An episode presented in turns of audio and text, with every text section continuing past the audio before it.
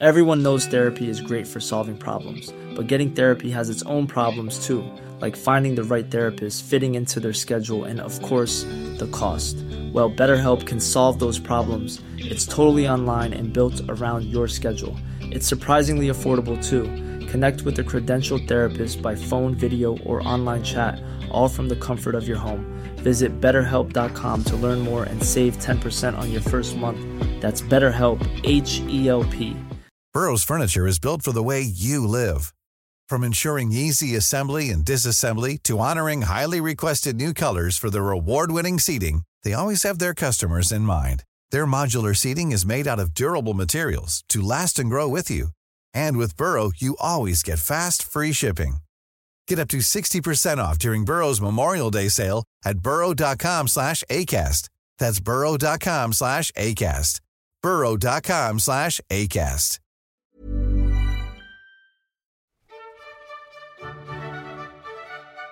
Hello and welcome to P A S T, the podcast about those who would never rule.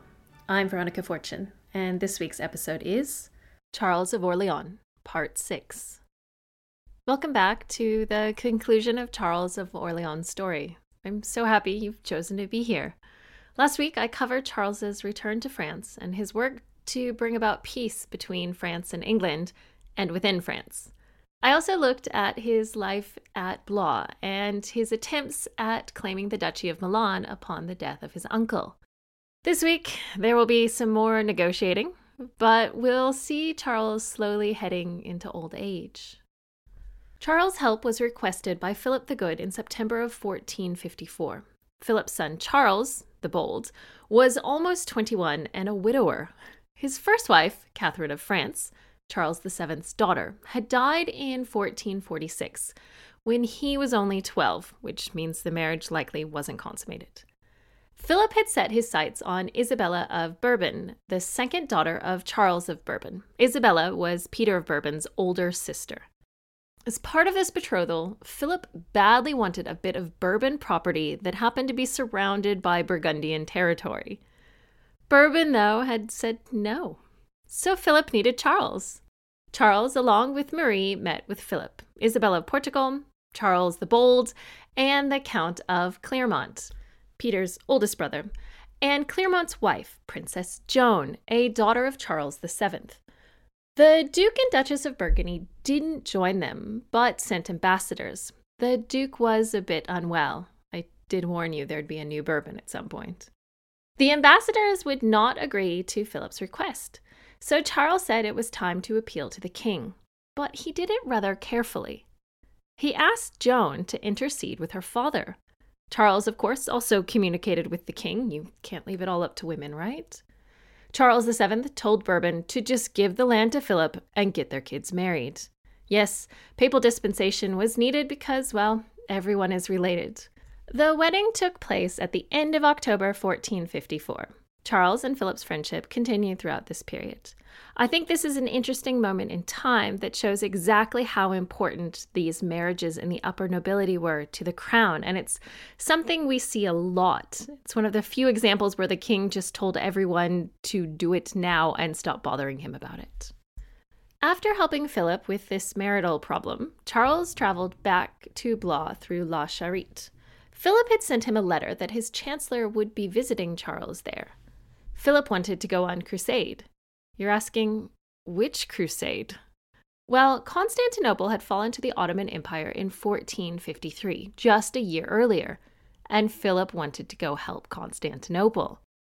Charles the seventh had already said no, but Philip was hoping that Charles could change the king's mind. At first, it looked like this might happen. Charles the seventh was favorable to the idea when Charles approached him. Sadly for Philip, when it was put to the king again, he said no.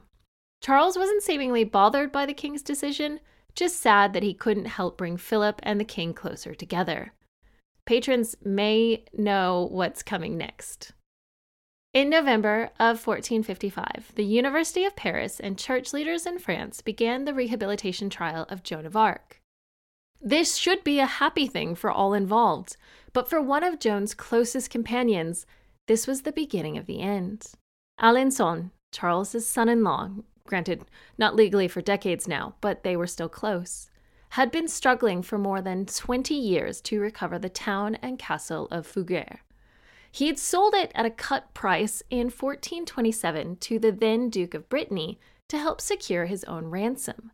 The Duke of Brittany and the three subsequent dukes wouldn't sell the town back to Alençon regardless of the price. Alençon had started drinking in excess in the fourteen forties and fifties. He, though, had asked the king to assist him getting this town back throughout the years, but of course, since Brittany was basically independent, Charles the Seventh couldn't help. Alençon decided the key to getting his town back would be to get the English to invade again and then take the territory and give it back to him. Yes, this sounds like a bad plan because it was, and it's also treason. Alençon shared this idea with the English, and as no one should be surprised, the correspondence was shared with Charles the Seventh. The king, of course, ordered Alençon's arrest, and he ordered the Bastard to do so. You'll remember these men had spent much of their life fighting the English together, and they were friends. And what I can only imagine was the most uncomfortable moment of the Bastard's life. He waited until his friend and nephew-in-law had finished giving his testimony at Joan's rehabilitation trial, tapped him on the shoulder, and asked Alençon to join him outside. Once he had removed him from the busy area, he arrested Alençon and took him to the king. Alençon's trial was well attended, as one would expect. He was one of the highest-ranking princes. I might have forgotten to mention this, but he was a male-line descendant of Philip the Third. Charles, of course, spoke at this trial.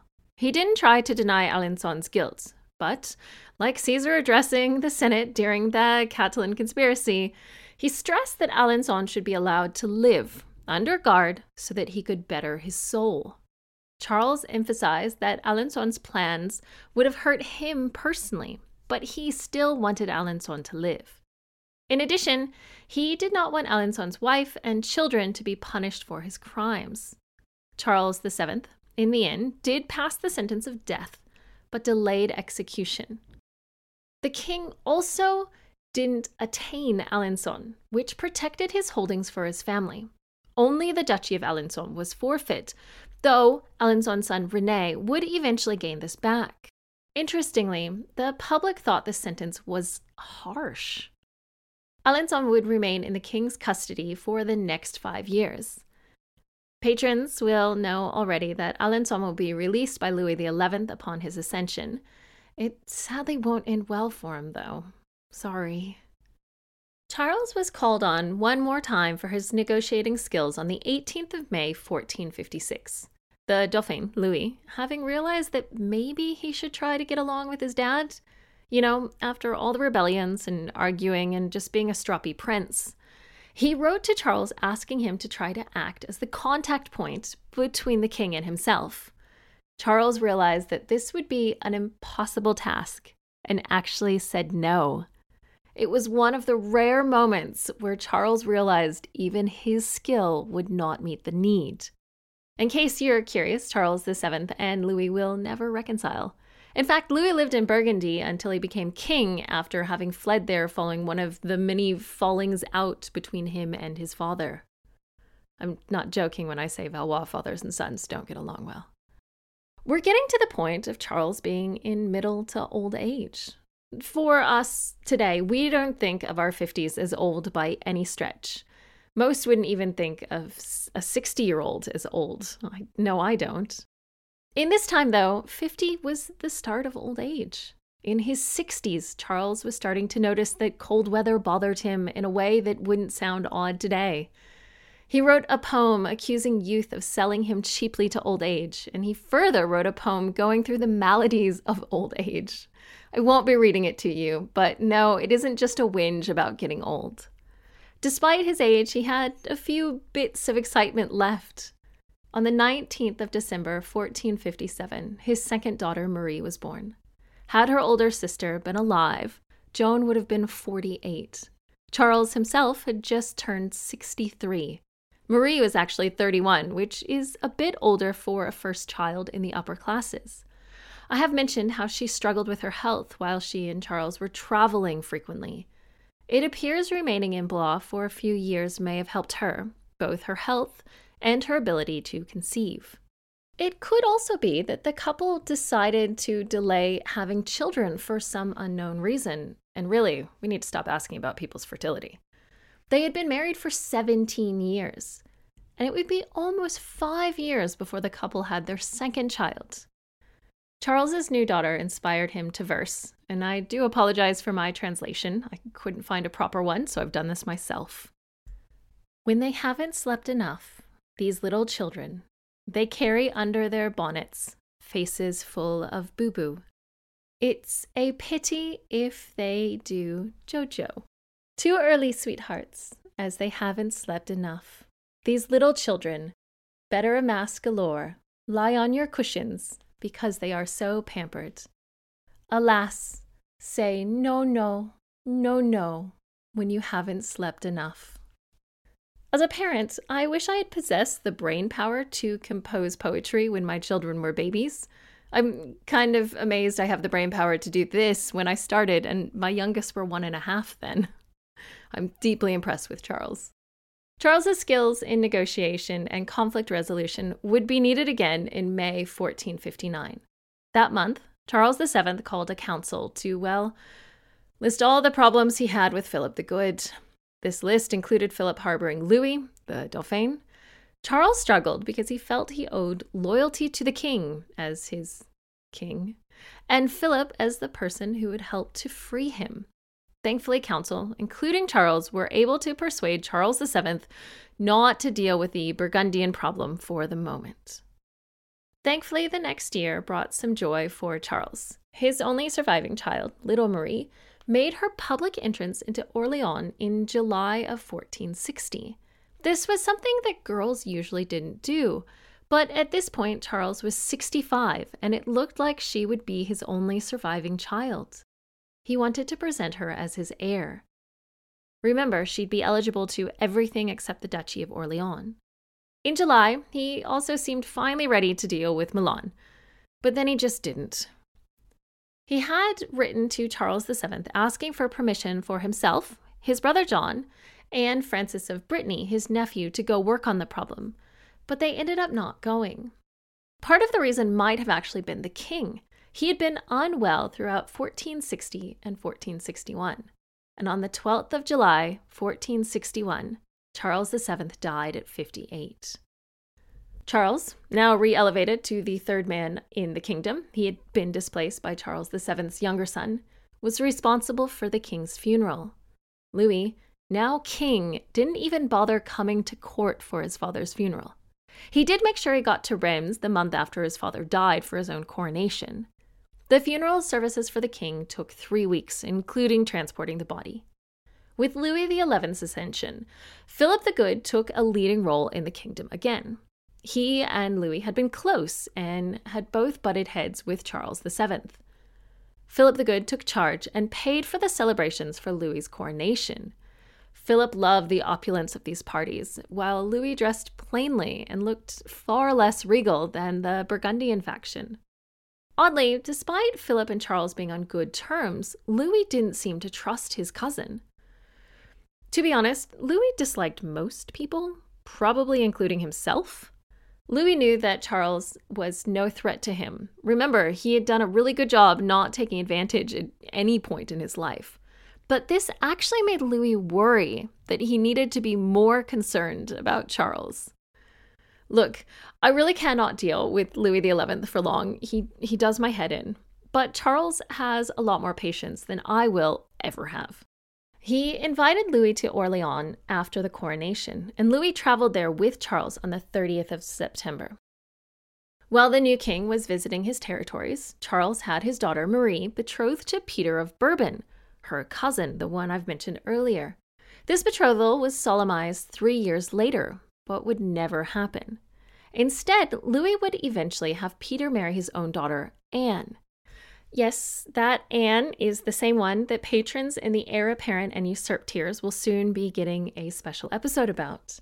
And after this message, you'll hear more. Hey, I'm Ryan Reynolds. Recently, I asked Mint Mobile's legal team if big wireless companies are allowed to raise prices due to inflation. They said yes. And then when I asked if raising prices technically violates those onerous two-year contracts, they said, what the f*** are you talking about, you insane Hollywood ass f- So to recap, we're cutting the price of Mint Unlimited from thirty dollars a month to just fifteen dollars a month. Give it a try at mintmobile.com slash switch. forty-five dollars up front for three months plus taxes and fees. Promo rate for new customers for limited time. Unlimited more than forty gigabytes per month. Slows full terms at mint mobile dot com. Everyone knows therapy is great for solving problems, but getting therapy has its own problems too, like finding the right therapist, fitting into their schedule, and of course, the cost.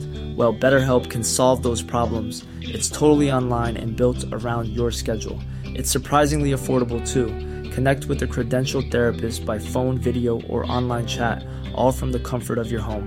Visit better help dot com to learn more and save ten percent on your first month. That's BetterHelp, H E L P. Burrow's furniture is built for the way you live.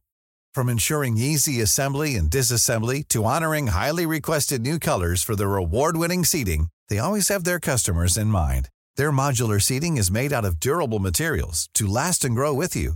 And with Burrow, you always get fast, free shipping. Get up to sixty percent off during Burrow's Memorial Day sale at burrow.com slash ACAST. That's burrow.com slash ACAST. burrow.com slash ACAST. Millions of people have lost weight with personalized plans from Noom, like Evan, who can't stand salads and still lost fifty pounds. Salads generally for most people are the easy button, right? For me, that wasn't an option. I never really was a salad guy. That's just not who I am. But Noom worked for me. Get your personalized plan today at noom dot com. Real Noom user compensated to provide their story. In four weeks, the typical Noom user can expect to lose one to two pounds per week. Individual results may vary. At this point, though, Anne is all of five and a half months old. Now, don't think about the maths too much, but on the twenty-seventh of June, fourteen sixty-two, almost nine months after Louis visited Charles and Marie, the couple welcomed their only son, Louis. He was, like Charles, named for his godfather. And like Charles, his godfather was the king. And oddly, his godfather would also become his father-in-law. It's a bit creepy. Louis, unlike Charles the Sixth, though, was miserable throughout little Louis's christening and hardly spoke to Marie. It's possible he was hoping Charles would never have a son, and he, Louis, would get Orléans back. I should note that at this point, Charles's brother John had one son, Charles of Angoulême. Yes, our next subject. But Louis the Eleventh seemed to dislike Charles specifically. Charles was, of course, sixty-seven when his first son was born. And Charles and Marie would have one more child, a daughter, in fourteen sixty-four. Probably due to Louis's dislike of Charles, he proposed his younger daughter, Joan, as the future wife for little Louis in fourteen sixty-four. It's likely when this suggestion was made that Joan's physical disabilities were known within the royal family. Yet again, let me emphasize that Joan was a brilliant, well-educated woman and would have made a great queen consort, had she been able to have children, or had they even tried. Louis had made this decision on his own, and instead of reaching out to his cousin, sent his bailiff to negotiate with Charles. This marriage wasn't fully arranged before Charles's death, which sadly we're getting close to, but we've got a little bit more first. At this point, Charles was probably beginning to show his age. He was feeling old and unwell more often. And he was also being hurt by King Louis regularly. Louis the Eleventh seemed intent on helping Sforza maintain power in Milan. Louis even encouraged Sforza to make an insulting offer to buy Asti from Charles. Charles would never give up this town because he saw it not just as his right, but as something he should protect. The town equally loved him. Sforza told Charles that once he was dead, Sforza would take it anyways. It was pretty harsh. Sforza would hold Milan until his death, and his children would inherit from him. But Charles's son, little Louis, would eventually become the Duke of Milan. Louis the Eleventh seemed oddly worried that one of Charles's allies, Brittany, would use the excuse of Milan to cause havoc for Louis the Eleventh. Brittany had written to the Duke of Modena and the Venetians to assist Charles in gaining Milan. King Louis saw this all as a threat. In general, Louis the eleventh didn't trust any of his princes. Plus, Brittany was close to Charles the Bold, who wasn't close to Philip the Good. Really, French politics is going to be a lot of family disagreements until the Revolution, and then some after as well. Just assume they're all worried one of their cousins is going to usurp the throne. Oh, and now that Louis is king, he suddenly doesn't get along well with Philip. Yes, so Charles wasn't the only one on the outs with the king. At the end of fourteen sixty-four, Louis decided that he needed to tell off his princes in person. He invited them to Tours and proceeded to tell them off as though they were children. The princes were understandably confused. They had actually all been getting along pretty well since England had been kicked out. There was Alençon's slip-up, though. Louis had released him, but really, the princes were doing okay.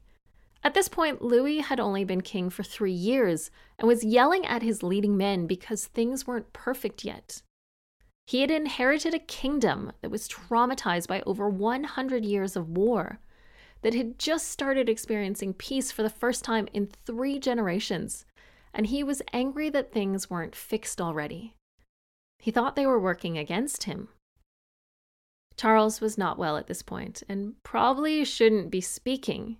However, René of Anjou was ready to speak for everyone. He responded with confusion. The princes were deeply worried about the king's suspicious nature, rightly so. René protested their loyalty and told the king, quote, "We have been, some of us, prisoners in order to preserve the loyalty to the crown and suffered many injuries and losses," end quote. Continuing, René asked the king to not think of them with suspicion. He defended Brittany's letters and almost mocked the king for thinking they were against him. Now, Louis's behavior will, in years to come, lead to his princes uniting against him. After René was done, Charles did speak. He told the king that by sowing discord among his princes, he would create havoc in his own kingdom. Louis, not expecting Charles, who was near seventy, if not there to tell him off, lashed out. He verbally abused his elder statesman, who had shown him loyalty throughout his life and had worked tirelessly to maintain Valois France. This was likely one of the only times Charles had ever been verbally abused. Even Henry's taunting him after Agincourt wasn't at this level. He was deeply respected both in England and France. He was still the third man of France, and he was, yet again, seventy years old. No one should be surprised that the princes eventually got tired of being treated this way. For Charles, though, this was the beginning of the end. After leaving the meeting, he started traveling towards Blois, but never made it. His health, which was poor because he was seventy in the Middle Ages, forced him to stop at Amboise, which isn't that far outside of Tours. He died overnight on the fourth to the fifth of January, fourteen sixty-five. Marie, his wife, likely didn't make it to him. She'd just given birth to their youngest child, Anne, who likely never met her father. With this, Marie was left a widow at only thirty-eight, with three very young children. Little Marie had just turned eight, Louis was not even three, and Anne was, of course, a newborn. Marie would do much to help Louis rule his duchy, and she would live until she was sixty. In what would have been a minor scandal, she remarried at the age of fifty-three to an unnamed gentleman of the chamber, basically a servant. Her son wasn't king at this point, so it didn't cause him too many issues. And she would actually die before Louis became Louis the twelfth. While Charles would have had little direct influence on his son's life, his servants, friends, and family would have shared his story with little Louis. Louis's uncle, John, only lived two years longer than Charles, and the Bastard lived one year longer. Both had sons who were influential to their much younger cousin. Louis the twelfth will earn the sobriquet, the father of the people. Yes, his annulment was scandalous, accusing your wife of sorcery and being so horrific you couldn't consummate your marriage with her is pretty harsh. But overall, his kingship is well regarded. Sadly, that credit can't all go to Charles, since he didn't get to spend much time, if any, with him. I would like to think that Charles's work led directly to his son's successful rule. He was a humble, thoughtful man who wanted peace and who governed the territories he oversaw well. Charles was well respected in general, and Louis the eleventh's outburst at him near the end of his life was a shock to all. So, let me answer the question. Would Charles of Orléans have been a better ruler than the person or people who ruled in his stead? Well, unlike most earlier past, Charles wasn't even eligible to rule until more than thirty years after he died. I think he would have been just as good of a king as his son. But instead, let me look at those who ruled while Charles was alive. First up, his uncle, Charles the sixth. I think we can all agree that having a king during a time of greater state power being held by said king, having a king with severe mental health issues is not a good thing. I'm not making any judgments about mental health issues in general, just a ruler having a mental illness that prevents them from ruling. So yes, I think Charles of Orléans would have been a much better king than his uncle, but he would have been too young for a lot of Charles the sixth's rule. I don't think Louis of Orléans, Charles's father, would have been a particularly impressive king, but I don't think John the Fearless's choice to kill him helped France in any way. To the next, Charles the seventh. This one I need to be careful with. Charles the seventh is usually a rather popular king, but I'm always unimpressed by him. He would often shirk responsibility, give up quickly, especially during battles, and just overall, he's not very kingly. He was, though, an important figurehead, and it's doubtful Joan of Arc would have supported anyone else. But at the end of the day, his two great generals were the Bastard and Alençon, along with the other princes of the blood and Brittany. All of these men would have followed Charles. The one problem is if Charles the seventh hadn't been around, then John the Fearless might have lived another ten, fifteen, twenty years. His son Philip the Good lives to seventy, and his father Philip the Bold lived to sixty-two. John died at forty-nine, and with him alive, Charles would not be getting any support. So I need Charles the seventh, then the Dauphin, to off John. Yeah, I don't feel bad even a little for saying that. In my mind, Charles versus Charles the seventh are two very different potential kings who would have ended up with similar results. And finally, Louis the eleventh. Um, yes? Charles would have been a much better king than Louis the eleventh. Charles didn't seem to suffer from any paranoia and was a natural peacemaker.